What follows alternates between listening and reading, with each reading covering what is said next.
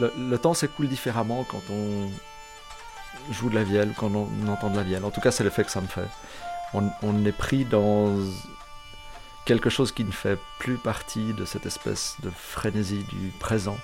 On est presque dans un autre univers.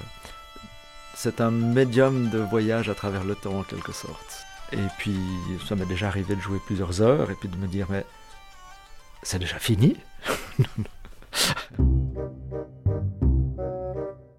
Bienvenue dans Clé de Sol, un podcast de terre et nature qui part à la rencontre de celles et ceux qui font résonner chaque jour la musique traditionnelle suisse. Bonjour, je m'appelle Yves Donier et je joue de la vielle à roue depuis euh, quelques décennies, on va dire. et j'habite euh, dans le nord vaudois, un petit village euh, à travers lequel personne ne passe pour aller ailleurs, donc il faut vraiment y venir pour s'y retrouver. Et puis voilà, La Vie à la roue, une histoire, euh, une histoire d'équilibre et de passion. La Vie à la roue, c'est un instrument avec un corps en forme de lutte, avec des cordes en boyau ou métallique qui sont tendues euh, dessus. Et puis, on a plusieurs sortes de cordes. Alors, on a euh, ce qui fait une des caractéristiques principales de la vielle, des bourdons. Bourdons qui ressemblent assez au bourdon de la cornemuse. Bourdon, c'est une corde grave avec un son continu.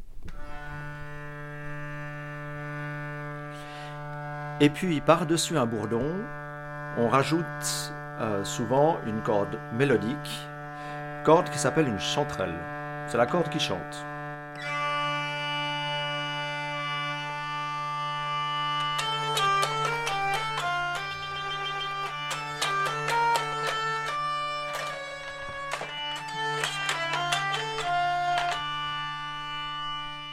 Alors l'histoire de la Vielle à Roue, c'est une histoire euh, euh, qui remonte à fort longtemps d'une part, alors ça, aux alentours du 11e, 12e siècle, où euh, la vielle ne s'appelait pas vielle mais organistrum, et c'était un instrument d'église qui servait à accompagner le chant des moines pour faire très court et très simple. Aujourd'hui, la vielle, il y a plus tant de joueurs que ça, actuellement à ma connaissance tous ceux qui ont été les, pionniers de la vielle à roue en Suisse romande sont devenus âgés ou ont disparu. Et puis dans la relève, ben, il y a... la relève est modeste, on va dire.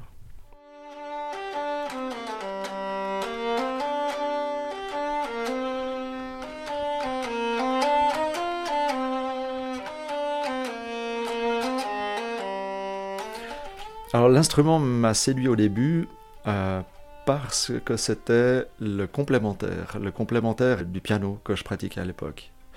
Il n'y avait personne pour dire non, c'est pas comme ça que tu dois jouer. Personne pour dire non, tu peux pas ornementer comme ça, ou bien personne pour dire non, tu peux pas improviser comme ça. Non, voilà, c'est la liberté totale. Donc en fait, le, grand bonheur euh, par rapport au piano, en quelque sorte. Alors, la vielle à roue est un instrument qui, de l'extérieur, comme ça, apparaît presque mécanique. Euh, tourne une roue, c'est facile de tourner une roue. Euh, chacun a, battu de la crème, essoré de la salade ou moulu du café. Non, en fait, la vielle à roue, c'est pas du tout ça. La vielle à roue, c'est vraiment un instrument qui se laisse pas faire si on ne fait que laisser entendre le son que la vielle veut bien donner quand, euh, quand on appuie sur une touche et puis qu'on tourne la roue, eh ben on a quelque chose de vraiment pas terrible. on a vraiment un son euh, qui en général fait fuir.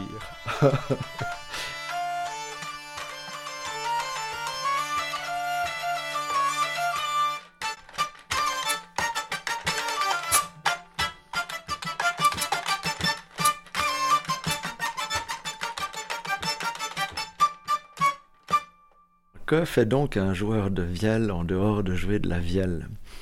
Euh, Jouer de la vielle en Suisse romande, euh, c'est compliqué pour gagner sa vie avec de façon euh, correcte. Moi, ça fait une trentaine d'années que je travaille pour une fondation genevoise qui organise des séjours et des activités, des camps de vacances pour des personnes mentalement handicapées. mais ça, c'est à temps partiel, bien sûr. Il faut pouvoir se ressourcer entre, en jouant de la vielle, par exemple. La vielle à roue et son archet circulaire, en fait, c'est un peu comme euh, le déroulement du temps. elle n'a pas vraiment d'ancêtre, euh, elle a toujours existé, puis elle va poursuivre son chemin d'une façon ou d'une autre. On n'est plus dans l'univers euh, d'une sorte de course contre la montre, on est dans un présent intemporel. Et puis ça lui, ça lui donne une dimension qui, ça je le comprends bien, peut séduire du monde.